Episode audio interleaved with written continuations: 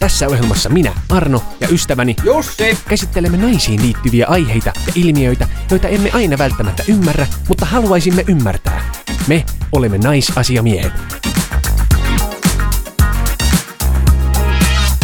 Hei sinä siellä Red Bullilla ja lämpimästi tervetuloa naisasiamiesten pariin. Tänään aiheena Red Bull ja sarjamme osio Härkähetki. Me ollaan Jussi sun kanssa kovia Red Bull-fänejä. Niin me ollaan. Kuinkahan monta tölkkiä on tullut juotua tuotannon aikana? Tosi monta. Lukemattomia. Kyllä.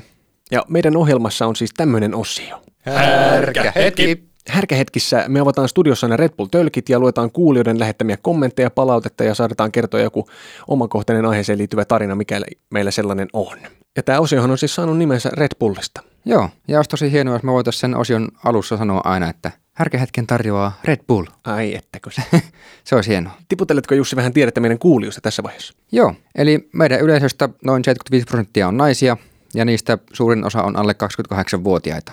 Eli meidän podcast on tämmöinen nuorten naisten media. Trendikästä. Kyllä, ja Spotify mukaan meidän kuulijat kuuntelevat myös JVGtä, Pyhimystä ja Antti Tuiskua. Ja meidän sarjahan käsittelee monipuolisesti naisiin liittyviä aiheita, ilmiöitä ja ennakkoluuloja tällain miesten silmin. Meidän pori on viihdyttävä ja informatiivinen. Meidän tuotanto on ammattimainen ja isolla sydämellä tehty. Meidän jaksot äänitetään Helsingissä Podcastorin podcast-studiolla. Olisi suorastaan upeaa tehdä yhteistyötä teidän kanssanne. Ää, oheisen linkin takaa löytyy kaikki tähän mennessä julkaistut jaksot. Ja tervetuloa mukaan taas ensi kerralla, jolloin Jussi hitsaa meille tyhjistä Red Bull-tölkeistä siivet. Palataan.